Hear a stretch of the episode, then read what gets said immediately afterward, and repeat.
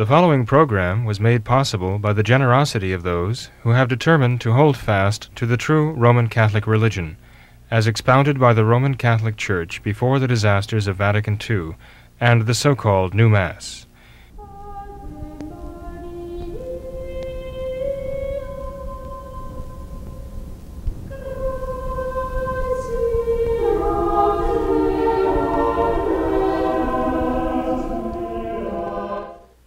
And welcome to What Catholics Believe. I'm your host, Thomas Nagley. With me tonight, as usual, is Father William Jenkins. He is a traditional Catholic priest. He's a member of the Society of St. Pius V, and he is also the pastor of Immaculate Conception Church right here in Norwood, Ohio. Hello, Father. How are you? Very fine, Tom. Thank you. Yourself? Doing well, Father. Thanks for being here. Well, it's mutual. Thank you. And by the way, I would like to ask people to please pray for Father Randolph. Today is the 32nd anniversary of Father Randolph's death in a hospital in Canada. Uh, it's uh, now January 26th, the feast of St. Polycarp, and it seems very appropriate uh, because Father Randolph was a great devotee of the early fathers of the church and traveled to East and uh, actually visited many of the places uh, that he preached about. So to be uh, to be called by God on the 26th of January, the feast of Saint Polycarp, uh, Polycarp, I think Father Randolph would uh, uh, have chosen a date like that, but it was the Canadian government that actually chose that date because this is this is socialist medicine. Father Randolph was put to death by socialist medicine in Canada because he had run out of time, the allotted time on a ventilator. And they determined that they were going to remove the ventilator from him. this is just some kind of bureaucratic decision here, knowing that it would precipitate his death. In fact, he died within a matter of maybe a couple hours. But uh, I flew into Toronto, and Father Sanborn uh, met me at the airport and drove me back to the hospital. The plan was that we were going to offer Mass in the hospital room and then administer Holy Communion, the, the, the last Holy Communion of Father Randolph's long and productive life. Uh, he would receive viaticum and they would remove. Uh, actually, that's the first day when they when they removed the uh, the uh, ventilator, uh, extubating him. He would receive communion, and then he would die. Um, and uh, when we finally got from the airport to the hospital, we found that they couldn't wait. That they couldn't wait. They just had to go while uh, Father Sanborn was coming to the airport to, to get me.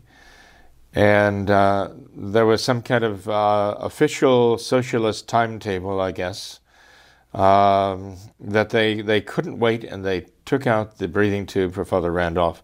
And by the time we arrived at the hospital, he was already in the act of expiring. It was just moments from death.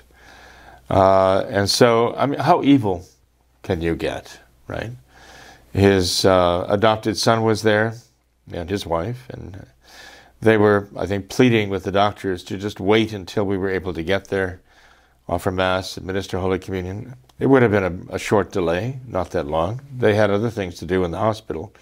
But no, they were there to take out the tube, and that was all there was to it. And there's nothing to do with humanity involved. Mm-hmm. It's sort of like what's happened during COVID 19.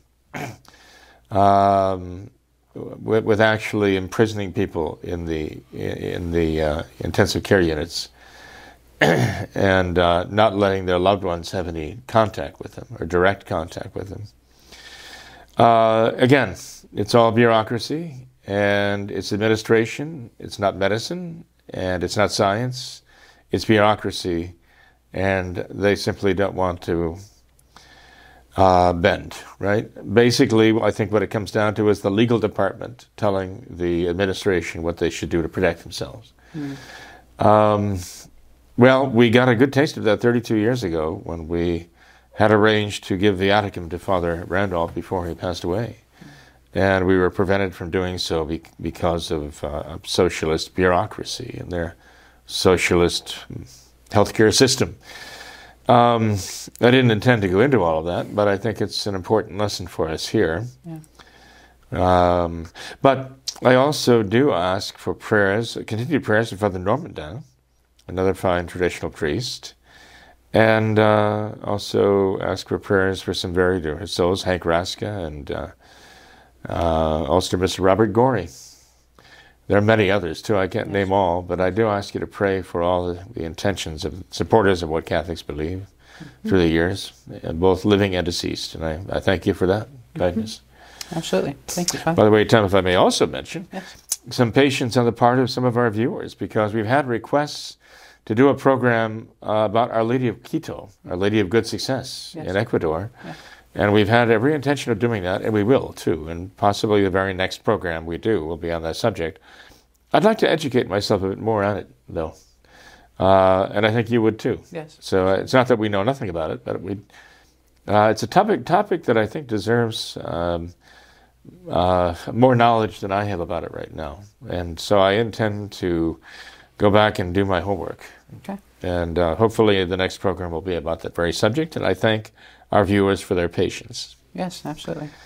Uh, one other thing, Father, uh, since we're mentioning announcements here, is um, that I just, I guess, first of all, wanted to remind our, our viewers of our of our website, wcvohio.com. We have um, all kinds of information and useful li- links posted on there. Um, also, recently we've uh, begun posting our videos on Rumble and BitChute as kind of an alternative to YouTube. So we would definitely um, encourage our, our, viewers to uh, to go that route rather than YouTube, um, just to kind of get away from them and, and, and view our videos on both Rumble and BitChute. And so we will have um, the links to those that our, our viewers can easily easily reference. We had and there are two reasons for that, right? I mean, one is the possibility of censorship. Mm-hmm. The other is just the many things on YouTube that we would not necessarily. Yes uh, recommend people see, right? Mm-hmm, mm-hmm. And with, with our last video, Father, we um, we had uh, the in- inauguration day where we commented on that, and we had that in, in the title. And, and YouTube actually they had they had um, inserted a little banner at the bottom of our video saying um, that that Joe Biden something to the effect that Joe Biden has been certified. He's the you know official president of, the United States, and you know provided a, a link to this and. I guess because we had that keyword in there of the inauguration day, that they wanted to make sure that there was no fake news. Oh, it's possible they have some so. kind of an automatic um, announcement accompanying anything yeah. entitled. Uh, such that they have the word inauguration, right? right? Yeah, they can do that. That's right? my understanding. Okay. Yeah, yeah. Okay. Well, we'll have to refer to it as the inauguration from now on. U N A U G U R A T I O N. Uh, Has to do with congratulations, right? So inauguration has to do with uh, uh, congratulating somebody about some great thing that's happened to him. But uh, certainly, I, I, guess now we'll just have to refer to the inauguration if we want to avoid uh, having commentary yeah. Uh, running across the screen. Um, Beat the system. Uh, well, if it's possible, I don't yeah. know. Um, but in, in any case, well, that's that's good. And actually, if we have viewers who can recommend other platforms, is that right? Did I get that right? We'd be glad to uh, launch on any platform that might be helpful. Yeah. So, yeah. please let us know. Definitely. Well, Father, we have a lot of emails, so um, if you're up for some of these, I'd like to get your response. Uh, this one I thought was rather topical. It's uh, from a viewer who says, I just finished watching the video on the catechism covering the fourth commandment. Mm-hmm. He says, I'm wondering about the orders that the governors have set up for wearing face masks. I don't feel safe or comfortable wearing face covers, but I get harassed and intimidated in several places for not wearing a mask. I don't know that God would want me to obstruct my breathing. Um, I wasn't created this way and I don't also don't see how I am protecting myself or others by wearing masks. But Father, M, he asked, am I wrong to disobey the government in this matter? Well, we're wrong to disobey, disobey legitimate authority, right? And uh, there has to be a good reason, certainly a good reason to disobey even legitimate authority, of course. um, but here you have contradiction. We have constant contradiction, okay? Wear the face mask, but follow the science. When you realize, well, following the science means don't wear the face mask. yes. Because the science uh, is telling you wear it, don't wear it, wear two of them. Um, and you have studies that contradict each other. You have experts who contradict each other. You have experts who contradict themselves from time, you know, repeatedly. Yes. Uh, Dr. Anthony Fauci, the highest paid official in the United States government. Almost half a million dollars. Even more highly paid than the President yes. of the United States of America. Yep. Dr. Anthony Fauci, with all the money he has coming in from all of this healthcare business going on, right? Says, don't wear a mask. Well, do wear a mask. Masks are good for social, uh, make a social statement. Well, yes, they do help health wise. I said you, I didn't want you wearing masks before because there weren't enough masks going around. So I told you, no, they don't help, but they really did help. And now I think you should wear two masks. and this is what we're dealing with here, and this is what we're told is the science. Okay. Yep. Yep. So the basic uh, uh, answer I have for that is if you have a very solid reason to believe that you're being led on by those in authority uh, um, uh, falsely, that they are not leveling with you, that they're not being honest with you, then you're not obliged to obey ambivalent commands. You're not obliged to obey contradict- contradictory commands you're certainly not obliged to obey, obey commands that are meant to take away your fundamental rights as a human being created by God or as a citizen of the United States, right? Um, if you were told as a Catholic you have to wear a yellow star on your, uh, you know, on, on your uh, bicep or on your sleeve, would you be obliged? Would you consider yourself to be obliged in conscience to do that? so that they could target you. Well, I don't think so, right? Um, and uh, certainly, if you find that wearing a mask is, is uh, deleterious to your own health, know, there's plenty of evidence for that too. I mean, look at the places where they've been the most draconian requiring wear, mask wearing, and look where they have the most cases and the most hospitalization and the most the greatest death rate it's in those areas where they demand people wear masks and then enforce it with uh, very heavy handed rules. So, again, uh, I, I, would say no. I, I, don't, I don't see it as against the fourth commandment at all, not to follow the mask rules. Now, um, could it be some other kind of sin against some other kind of, uh, uh against another commandment? Uh, could it be a sin against charity? Well, I guess uh, in some ways it could be if it caused panic in people who have been um, terrorized by the press, by the media, right? Filled with all kinds of false information. And they really do think you're putting them at risk and so on. I suppose it could be a matter of courtesy. If you go into a restaurant and the restaurant itself and all of its employees are being threatened with fines, being threatened with uh, even being closed down by law for uh, if they're found uh, remiss, then wearing a mask from the door to the table could be considered an act of charity to those who work there. Um, so, um, you know, it, it, could be, some people might say, well, I'm making a statement. Well, maybe so, but I don't know the statement is really accomplishing that much. Uh, but it could be putting at risk people, not, not their health, but their livelihood, even just because of the government um, and bring Big Brother, you know. Um, so um, I think that might be a consideration. You know, I, I, would it be a sin against justice? I don't think so. A sin against charity? It could could be. Um, so, in any case, uh, but against the fourth commandment, no, I don't believe that that would be a uh, sin against the fourth commandment, not to wear the mask. Okay. All right, uh, then, Father, another topic I wanted to get into. I don't believe we've ever really covered this on our program, but uh, one of our viewers asked your thoughts on Mother Teresa. Um, and if you thought that uh, she was in fact a saint or uh, seemingly a heretic, he provides two quotes here for your consideration from, from Mother Teresa. The first one, uh, she said, Quote, We never try to convert those whom we receive to Christianity, but in our work we bear witness to the love of God's presence.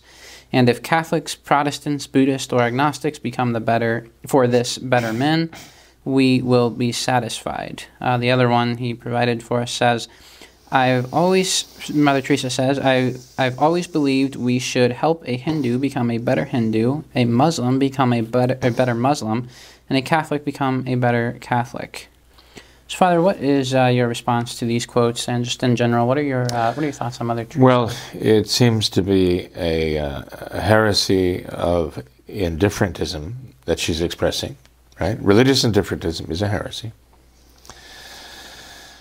And uh, this is, these are not the words of a missionary. They're the words of an Albert Schweitzer. And the world admires Albert Schweitzer for his humanitarianism. And we might, uh, I mean, if, if you read those words and didn't describe them to Mother Teresa, I think most people would say, well, yeah, I could see, you know, a humanitarian saying those things, but not a Catholic missionary. Yeah. That's not what Catholic missionaries did. They went out to save souls, right?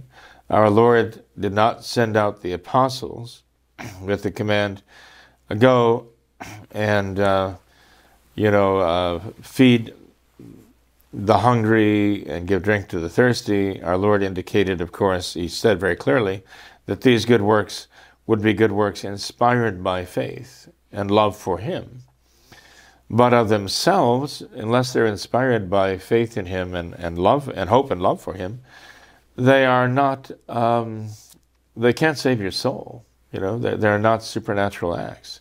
They're just natural acts. And that's why I say that the other thing that comes through in these statements is just naturalism. Mm-hmm.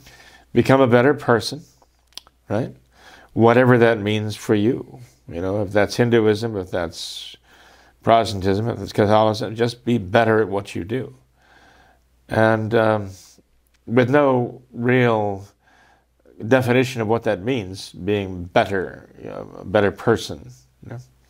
So this is these are not the words of a Catholic missionary, and I can't imagine them being the words of a Catholic saint either. I think even Dorothy Day expressed more faith than that although I could be wrong about that too. uh, so um, anyway, um, but this sounds exactly the. This sounds like Francis Catholicism. Yes. Pure naturalism. God, God loves you unconditionally. He doesn't expect anything of you at all. He wills the di- diversity of religions. He wills the diversity of religions.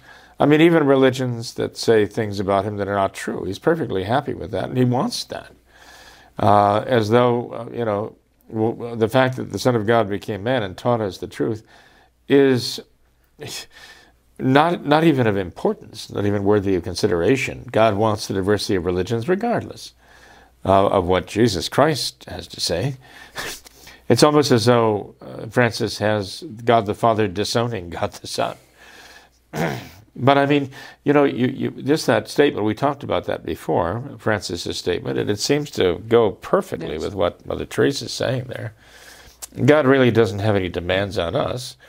We talked about what about the first great commandment? Thou shalt love the Lord thy God with thy whole heart, thy whole mind, thy whole soul, thy whole strength. That sounds like God uh, expecting something from us.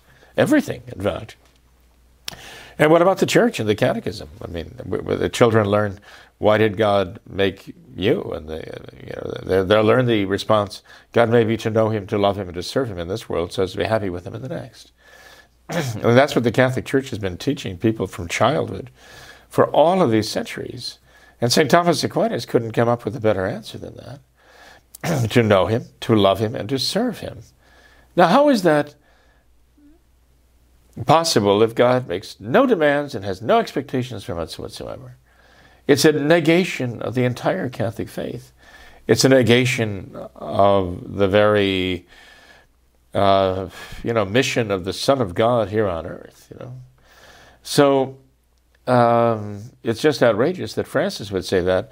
But again, Francis Catholics are perfectly comfortable with that whole idea, and because they are, are guilty of just the the heresy of naturalism and the heresy of religious indifferentism. Mm-hmm. Unfortunately, It sounds as though Mother Teresa was a subscriber to that those very errors. And Father, for, any, for anyone who was, you know, surprised by some of the, the things that, that Francis has said, I mean, here Mother Teresa said these things decades and decades ago, and yet she, she's been, been a canonized saint. And this, so these things that Francis are saying, they're nothing new to the Novus Ordo. I mean, this this is true. perfectly in line with their entire religion. But Father, do you think perhaps we should um, be a little more charitable and, and assume that perhaps Mother Teresa was taken out of context? I mean, it seems that you know she obviously did uh, accomplished a lot of good. Should we kind of grant her the benefit of the doubt, or how should we? Well, it depends on what doubt there is. I mean, I, I'd like to see the original statements in the original language, right? But we're just talking about what you've got there, okay? And on the basis of what you've got there, if that's what we have to go by, uh, as I say, it sounds like you know a heresy of naturalism. It sounds like the heresy of religious indifferentism, and these are not the words of a Catholic missionary. Yeah. In fact, in, in traditional days, these would not have been words of a Catholic at all, let alone a Catholic missionary, uh, because the Church has condemned these ideas. Uh, the Catholic Church believes that Jesus Christ is the Son of God, the one true Son of the one true God who taught the one true faith and established the one true religion, uh, and that without that, there can be no salvation. There can be no salvation outside of the, the church and the religion established by Jesus Christ, any more than there can be salvation without him or in spite of him. Um, no one can come, to, can come to the Father except through me, and no one can come to me except the Father call him. Words of our Lord Jesus Christ. We believe that. Evidently, not everyone does. Uh, evidently, Francis doesn't believe that. You know? Right. And the words that are related there, if they are accurate, well, even, if they're not accurate, the words, the statements that are made there do not reflect the Catholic faith at all. Right. Okay. Um, then another email, Father. We had a viewer who asks asks how the readings are chosen for the mass. She says, "I, I have to attend a Novus Ordo church, and when I listen to Father Jenkins, his gospel reading is totally different from what I heard at mass. Why would that be, Father? Because you're going to the new order. Okay, a new order is a complete and radical change. Paul VI called it the new order, the Novus Ordo, he called it. The Novus Ordo is the new order of things, right? And so there's there are radical changes made, um, and it does come down to the readings at Mass. They follow an entire different order of the year, actually. What the Church used to refer to in her liturgy as the Sundays after Pentecost are now called ordinary time, whatever that is. Inspiring. uh, not related to Pentecost, but related to whatever, you know. uh, and so that this is what you're getting. You're getting readings in the Novus Ordo, and you know what it comes down to, and what that should tell you is that you've got an entirely different religion. This is an, an utterly different religion, not the traditional Catholic religion. And uh, it doesn't teach the traditional Catholic faith. Maybe individual priests do, in spite of the Novus Ordo. But it's not because of the, the changes, it's not because of the new order that they belong to, it's in spite of it that they teach the traditional Catholic faith. And people have to realize that when they have a conservative Ordo priest, he himself may have Catholic beliefs and uh, may be very uh, conservative Ordo, meaning he still maintains Catholic, traditional Catholic beliefs, and may convey them, may teach them. He's got to be careful, though, because he might be censured for it. But if he's allowed to continue, you might get the idea somehow that that's perfectly consistent with Ordo teaching, but it's not consistent with Ordo teaching. It's in spite of Ordo teaching that they're teaching Catholic things. Some are teaching Catholic things in the Novus Ordo. I mean, people ask these days, I mean, is, is Joe Biden the president? And uh, I would say, of course, he is the president. He is the president. Another, it sounds like a different subject, but I, w- I would say that Joe Biden is as certainly the president as Francis Bergoglio is the Pope. And there's no doubt about it. Francis uh, Bergoglio is the Pope, and Joe Biden is the president. But Joe Biden is the president of the Benighted States of America. And Francis Bergoglio is the Pope of the Novus Ordo. I mean, everybody acknowledges that fact. Francis is the Pope of the New Order. And that is not the same as saying that Francis uh, Bergoglio is the president of the, of the, Catholic, of the Catholic Church. There, there are two different things. The question that people get uh, tied up over and get all uh, excited about and sometimes angry about and argumentative about is can you be the supreme pontiff of the new order and modernism at the same time you are the vicar of Christ on earth as the pope of the Roman Catholic Church? Are those two compatible? Can it happen that one person can be both? Well, this is the source of a lot of argument, okay? and it is worthy of a lot of serious argument, and there should be serious discussion about that very question. Um, the question of whether Joe Biden is the president of the United States of America, well, you know, people have their own opinions on that, and uh, there are people uh, uh, at YouTube headquarters that don't don't like their opinions, uh, or at Google or anything like that. But uh, people know where we stand on that, you know. But I would say uh, Joseph Biden is, without a doubt, the president of the Benighted States of America. Okay, so maybe we can agree on that much. I agree.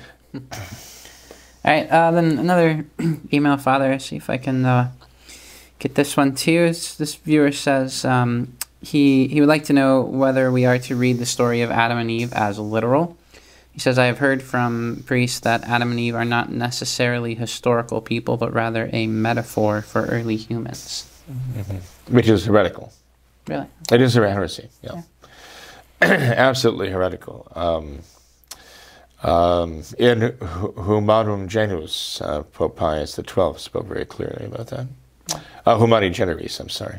Humanum Genus and Humani Generis are two different uh, encyclicals.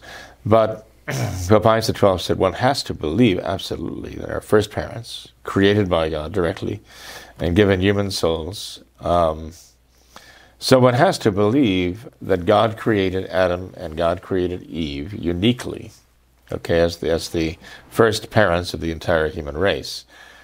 they are not metaphors, okay? So if we're going to be, if to be Catholic, you have to believe that God created them directly, immediately, and that He created um, their immortal souls to be them and nobody else, just them, forever, and um, that He joined uh, the soul to the body that he had fashioned, and man became a living being, right? A human being.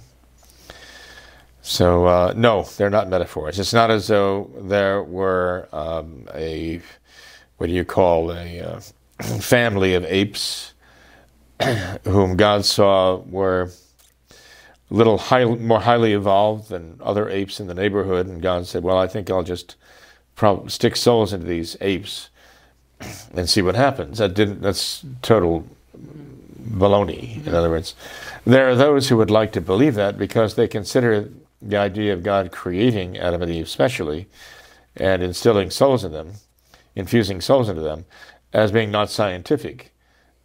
but obviously, the idea that uh, God just kind of surveyed the ape population picked out a couple of apes and a, um, let's say a male and a female ape, and said, I, I think I'm going to give them mortal souls. Bingo. And uh, then suddenly, uh, you know, a male ape and a female ape suddenly came to and realized, oh my goodness, I, I have a soul. you know, um, there's nothing scientific about any of this. Uh, uh, imagining the ravings of the naturalists and the rationalists in trying to doctor this. The problem is they don't believe in God. They don't want to, to allow for God acting in a creation. They don't even want to allow for the idea of creation itself. so uh, this is their way of trying to eliminate God from the picture.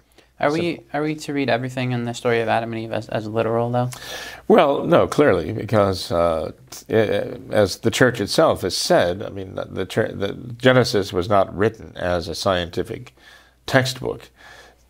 It's, it has deeper meanings. It has uh, higher meanings than merely uh, you know, let's say the science, physics of it, or whatever.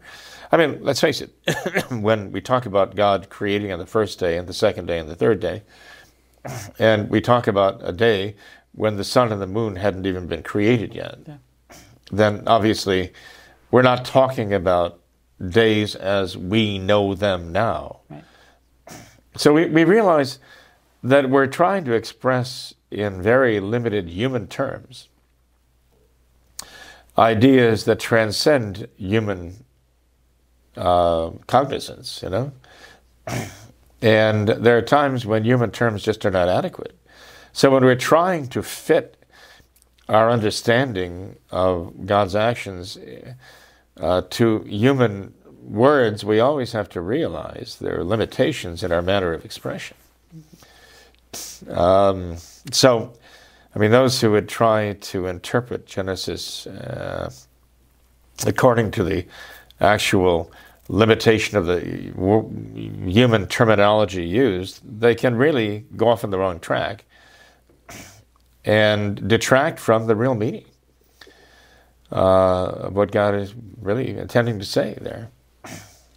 I mean, let's face it, what most people read as scriptures is a translation. It's a translation made from fragments and, you know, manuscripts, uh, partial manuscripts, and uh, Dead Sea Scrolls, and so on. You know, you can go through the world's museums and collections of um, ancient parchments and so on with uh, texts of uh, scriptures and um, if you obtain a copy of the Greek New Testament from the uh, like the Bible Society, which has Catholic scholars on, on the on the board, um, you the first thing you notice when you open the Greek text is uh, the variations at the bottom of the page and all the different manuscripts. When you when you first open the book and it shows you where all of the different sources are, you realize, my goodness, this is phenomenal. Phenomenal work of scholarship went into this to give us the ability to read the Greek scriptures as far as we possibly can in the original mm-hmm. language in, in, which they were written uh, in the New Testament. That's a phenomenal thing, and it's it's it's it's actually very impressive because the first thing you you're impressed with is look at the bottom of the page as I turn page by page of let's say the Gospel according to Saint Matthew, um, Saint Mark, Saint Luke, and I I see that. Uh, you know, at the top of the page, I have the text. At the bottom of the page, I have all the variations, and I'm rather surprised by saying, "Oh, look, in this manuscript or in that fragment here in the British Museum or whatever, it, it has the word kai here. It has the word n here. It has the word uh, whatever, a different tense of the verb here. Uh, in maybe two or three of the hundreds or thousands of different fragments. At first, you look at that and say, wow, that's amazing. You know, I, I wonder. But then as you begin to let that sink in, you say, it's amazing how uniform this is and how these variations are so inconsequential. They've accounted for all the different variations, minuscule as they are, to all these different manuscripts throughout the entire world, these ancient documents. And it doesn't change the meaning of the actual text. And you think, that's really impressive how through all of these centuries, they've guarded the meaning of the, the, the, the original Greek of the text, you know, coming down to us through the ages. It gives you a lot of confidence. The trouble is that very few people can read that. Um, and so they're relying on translations of translations. And they have dozens of different translations into English. And they're reading it, uh, let's say, one, their favorite translation, and they don't even know if it's accurate. They have no means of determining whether it's accurate. Why is it any more accurate than this English translation over here, turned out by some different editorial board with its own staff of translators and its own group of whatever, you know, review boards so on? And they don't agree. The English texts don't all agree. You know, and you, you see, well, this is what the new the Jerusalem Bible says, is what the King James, what the New King James says, and it shows you all the variations in the translations, and you realize the Catholic Church is the only one that has the authority to tell you whether any of this actually corresponds to what our Lord really said and what He really meant. Protestants don't believe in an authority like that on earth, you know. So they have all these different translations that actually they have to try to somehow reconcile with each other. But they have no authority to tell them that this is true. Only the Catholic Church throughout the centuries has the authority and even recognized the fact that it has the authority from our Lord through the apostles to make a judgment on that matter. That in itself, you'd think, would give Protestants pause, reason for pause to think, how do I even know? You know, what my hip pocket Bible is telling me is really true. and uh, because they don't have any authority on earth that can tell them that it is true. The Catholic Church does throughout the centuries. And any true church established by Christ must necessarily have that authority. So, anyway, I know that's going off uh, in a different direction here, Tom, but uh, you know, when, when this gentleman says, uh, you know, I'm going and hearing different readings, and, and, and it's just a manifestation of a deterioration because of modernism. Yeah. Now, if he had written and asked, well, I mean, how were the traditional readings of the church chosen? When I go to a traditional mass, I hear this epistle and this gospel. And how would those have been chosen by the church throughout the centuries? And the fact is, if you do uh, trace back, especially the Sundays, readings of the epistles and the gospels, you'll find this consistency not over the years, over the centuries. You go back and you find missals that are still actually available from the 1700s, the 1600s. You go back and find in, in, in, in museums uh, missals that even existed before then. And you see the readings of the Sundays and, and the days during the week during Lent, and you see the consistency of the readings of the epistles and the gospels, the Old Testament readings of the prophets and so on. And you say, my goodness, Catholics have been reading these same epistles and same gospels year by year by year uh, throughout the entire Roman Rite, consistently. Well, this is the authority of the Church and her consistency in her teaching authority. The Novus Ordo, when it came in, severed people from that. And now uh, the Catholic people are largely cut off from that instruction. Sad to say. The church chose her epistles and gospels to go together on Sundays because they intersect, and where the word of the epistle and the words of the gospel intersect, that's where you find the essential meaning the church wants to convey to her faithful on that Sunday. Who knows what consistency is in the Novus Ordo now? you know, if any whatsoever. Yeah. So, uh, I mean, that would be a worthy question. How did the church traditionally choose mm-hmm. her epistles and gospel? But of course, that's not yeah. what uh, this fine gentleman is asking right now. Uh, there, was, there was one other question in the same uh, same email, Father. This viewer wanted to know if it is okay to read science books that are written by atheists, and he gives the example of a, a brief history of, time written by Stephen Hawking. So, is it okay for Catholics to read uh, books like that? Ordinarily, I think those books would be on the index because they generally are meant to push atheism. Yeah. I mean, Isaac Asimov was a scientist, science writer, and he was really pushing uh, pushing atheism. Yeah. I mean, the, the man actually wrote a book of, of uh, immoral verse, you know, very immodest, grossly immoral verse. And, you know, that, that kind of tells you the character of the individual here.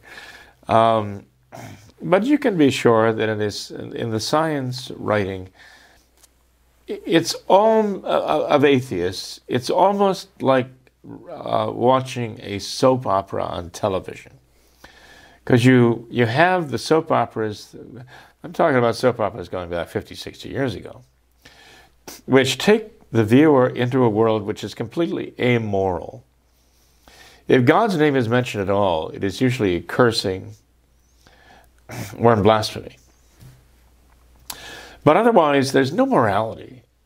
I mean, um, it's it's all a matter of Sturm und Drang, as the Germans would say.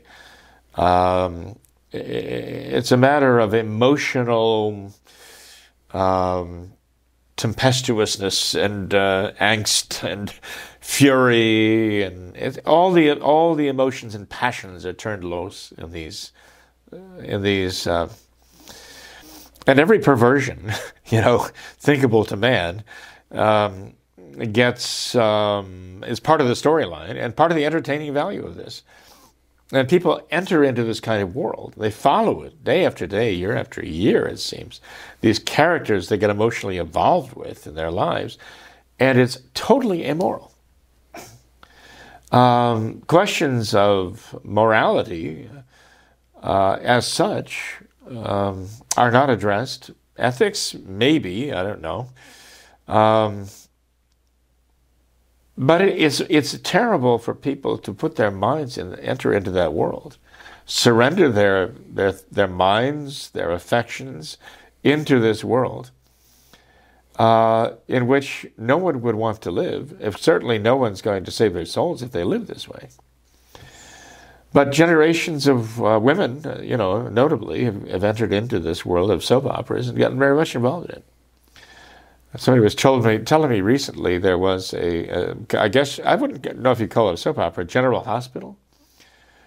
Now, I never saw, I never saw an episode of that, but people were telling me recently that there was a lot of morality and there was a lot of mentioning of God. And, and now, that would be interesting to me.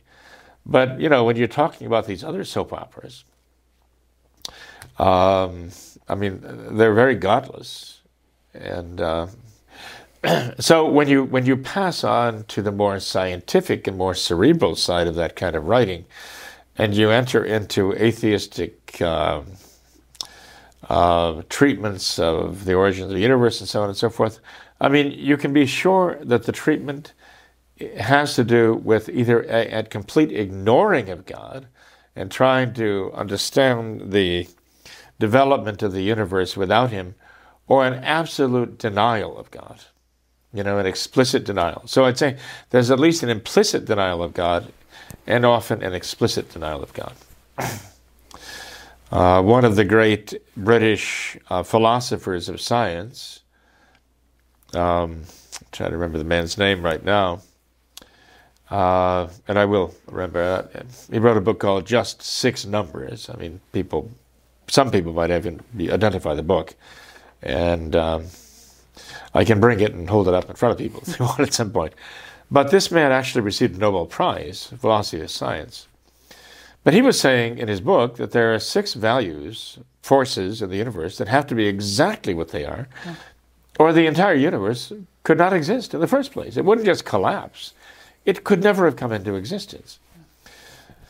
But after going through the book and explaining this, uh, uh it's very impressive, actually. Yeah he comes to the question and finally, well, does this indicate there is a God? And his answer was absolutely not. Yeah. and the way he explained that was, well, we have to kind of posit the idea of an infinite number of possible universes. And if we posit the idea of an infinite number of possible universes, then it, it is inevitable that there be one universe, one of those possible universes, which has exactly these six numbers. And therefore, that's sufficient to explain why no God is necessary to create this universe. And at that time, the man, his very uh, ability to be a rational human being just completely breaks down. Completely breaks down. He abandons the use of reason at that point. because the possible, uh, the, the infinite number of possible universes is something that he just said was impossible. because this universe couldn't exist anyway right, without these six numbers. So he's fabricating this infinite number of possible universes. It's a mere uh, fantastic construct, which has nothing to do with reality. Oh, let him invoke, uh, you know, all kinds of quantum theory and so on. Doesn't help one bit, you know. That's all theorizing.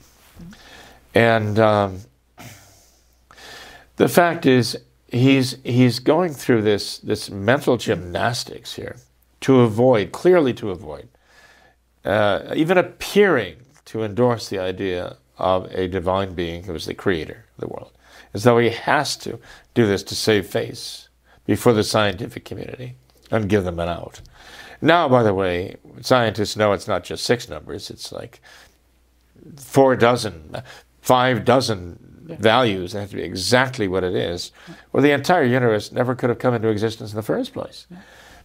But they're still insisting, but you know, uh, that doesn't mean that there's a God who designed this universe. You, you cannot allow yourself even to think that.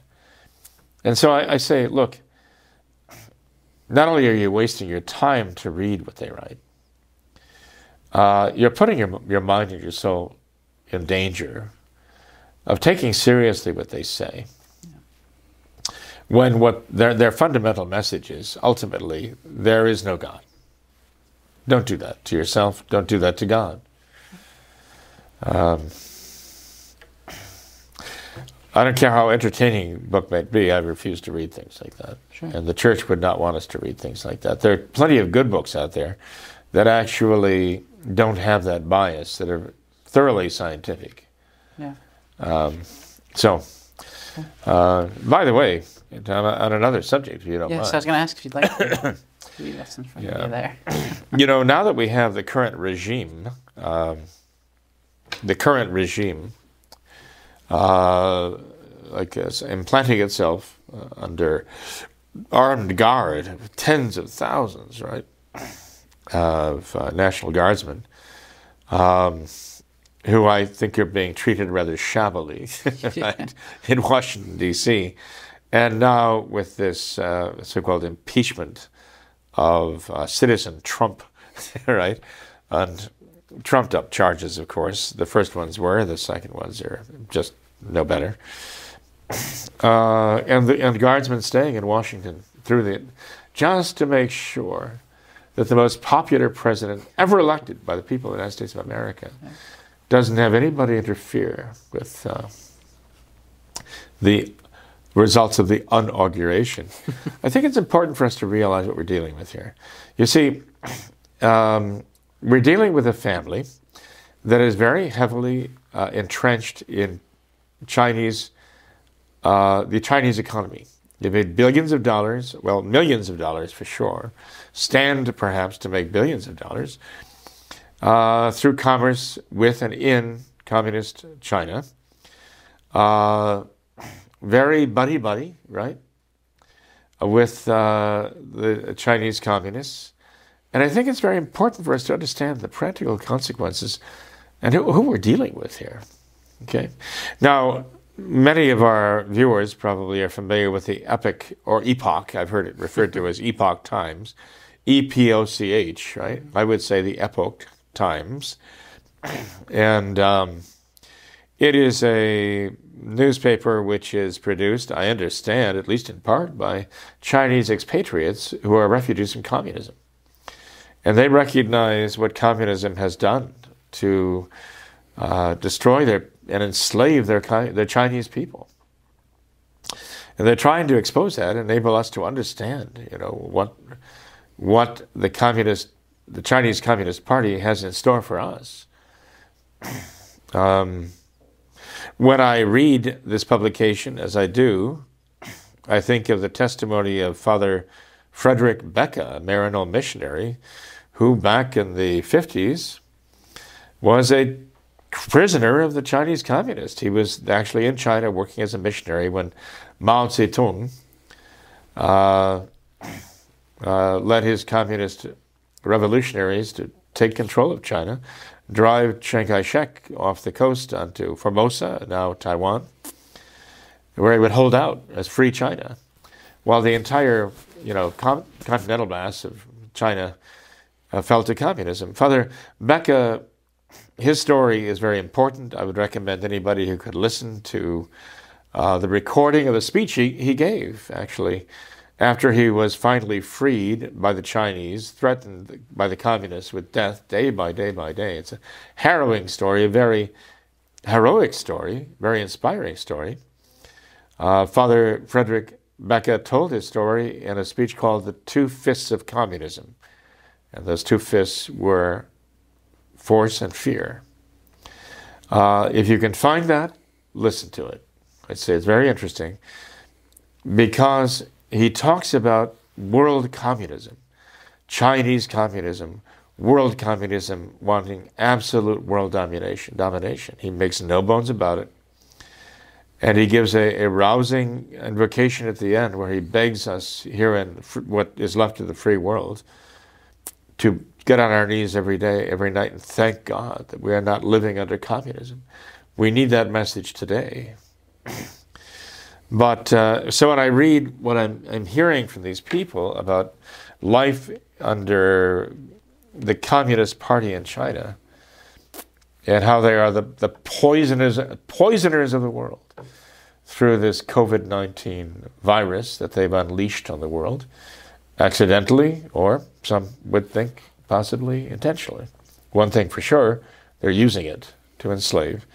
And then I come across this article in the Epoch Times dated January 13th through 19th, 2021. So this is just earlier this month. and this one article, to me, sums up life under communism. And it should be a lesson to every one of us. It should be a very powerful lesson to our men and women in uniform right now, including those who are called upon to stand uh, guard during the inauguration. It should be a lesson to them. Listen to what this says. If you don't mind, I'm going to read the whole sure. thing. It's uh, entitled China Develops Helmets for Soldiers with Self Destruct Button. Semicolon, uh, rather, colon report. And this is an article by Nicole Hao. I would guess also of Chinese uh, ancestry.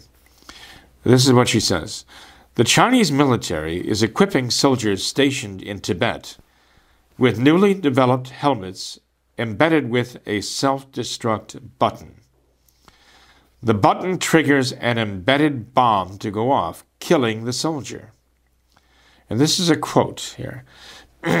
At a battalion or brigade level command center, a commander monitors a soldier who is far away by using the navigation system, the commander can activate the self destruct function of the soldier's helmet if he can't get in contact with him.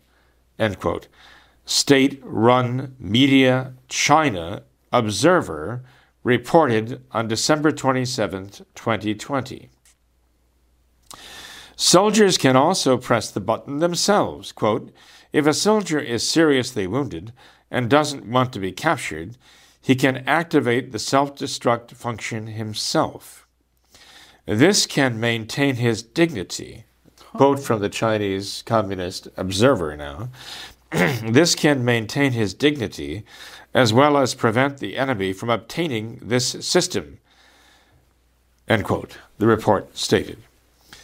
The new helmet is a part of a, quote, individual soldier digital combat system, end quote, given to troops in the Tibet Theater Command. They face Indian troops at the border, where there were recent skirmishes over disputed territory in the Ladakh region.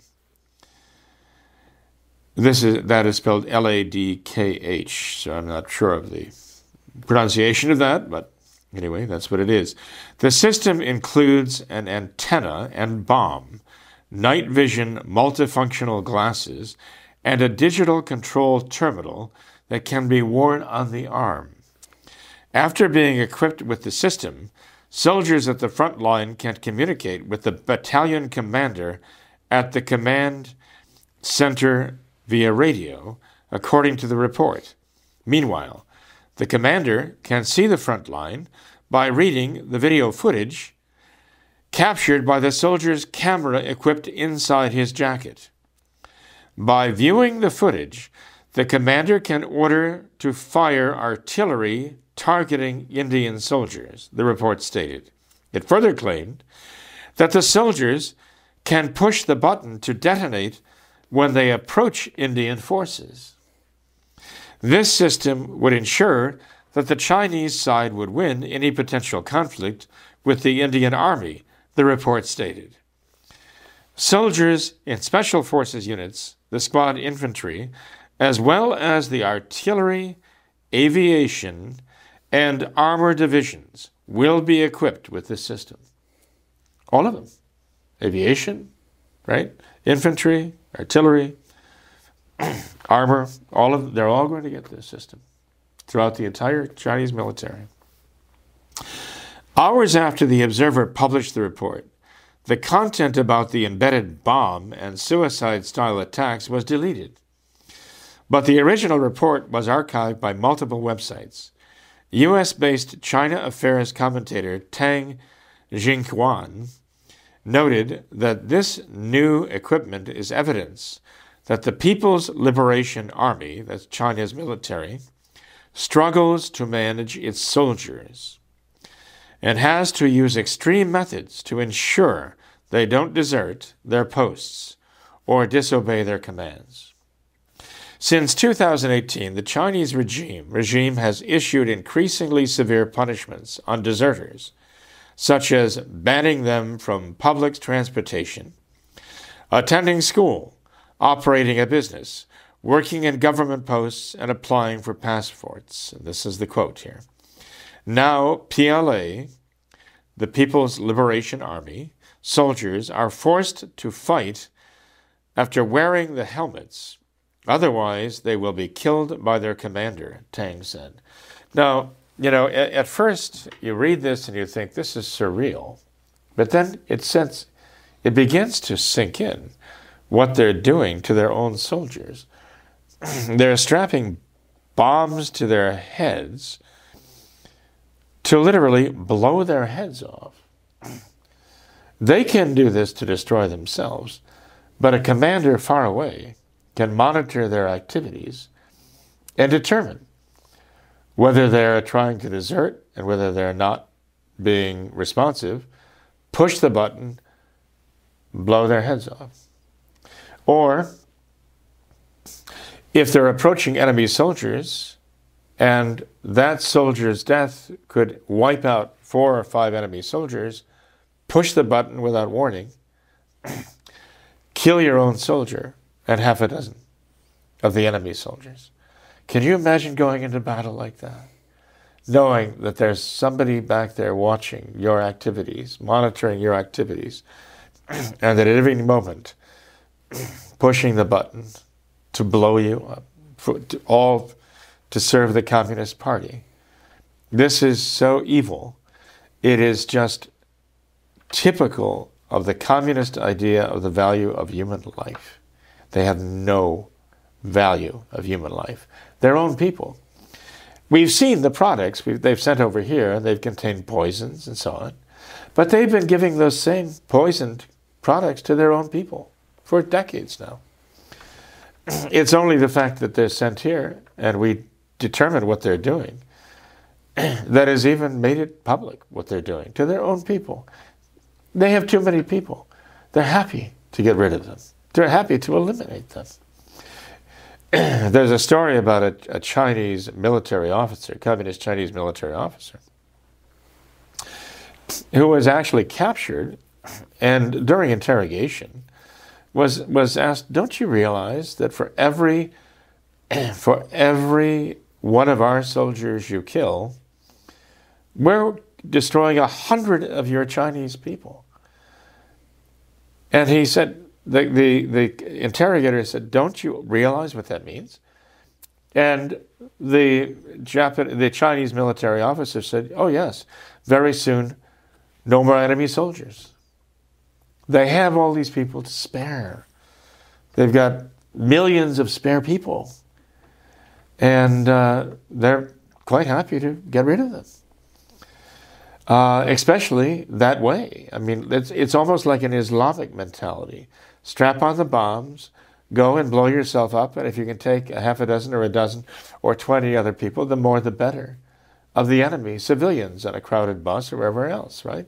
Destroy the infidel. This is the value of human life in this mentality.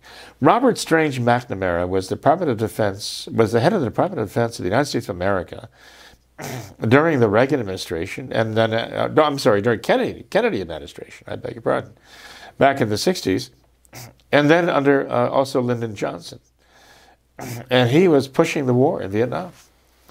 Afterwards, he came out and publicly apologized. He said one thing he had not figured on was the fact that the enemy placed no value on human life, not ours and not theirs. And they were certainly willing to see thousands and thousands of Vietnamese killed as Viet Cong. they had no compunction whatsoever. But that, that you might say, was back to, again, a Chinese operation, a Chinese, Chinese communist operation. No respect for the value of human life. I mean, there are stories about the Viet Cong being uh, high on uh, heroin and whatever else and going into battle with that.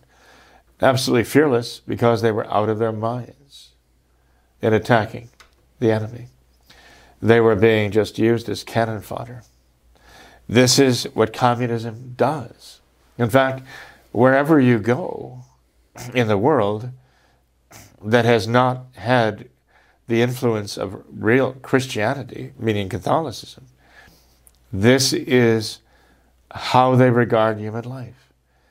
The individual human life has no value, really, except for what it can be used for by the collective, by the state, by the party. That's all it's worth. People don't realize what the world is like without our Lord, Jesus Christ, and the influence of the gospel. They do not realize what a, a hell the world can become without that and the difference that the gospel, the church, our Lord has made. But unfortunately, I fear they're going to find out the hard way. Um, this is the kind of thing we're dealing with. Now, look, if you were an American soldier right now, and you say, okay, these are the people who have are hell bent on our destruction. These are the people who are amassed on the Canadian border right now by the thousands that the Canadian government has actually welcomed into their own country. You say, we might be fighting these people if they so decide. And I'm supposed to go into battle against this? People who will self destruct, blow off their own heads in the, in the hope of just getting close enough to me to kill me too. Is this is the kind of enemy that I'm going to be facing? And my American government leaders are working hand in glove with them and business partners with them, making money with them, with them actually, and money in their business uh, world that is actually tightly bound to their military also. You know, there, there's no real firm line drawn between the Chinese Communist Party economy and the military. They're all embedded very much with each other. If I were an American soldier, would I say, Am I supposed to actually be happy with this and be comfortable with this? What are they doing to me? What are they planning for me? If this is what I'm supposed to be facing someday, um, I, I, would give serious pause to this. And I would say, I, I really don't want this policy. and, uh, um, you know, Tom, I, I'm sorry. This just actually stunned me when I read this. I thought, if anything speaks the mentality of Chinese communism, this is it. And I thought of the speech by Father Becca, and it reminded me of what he said.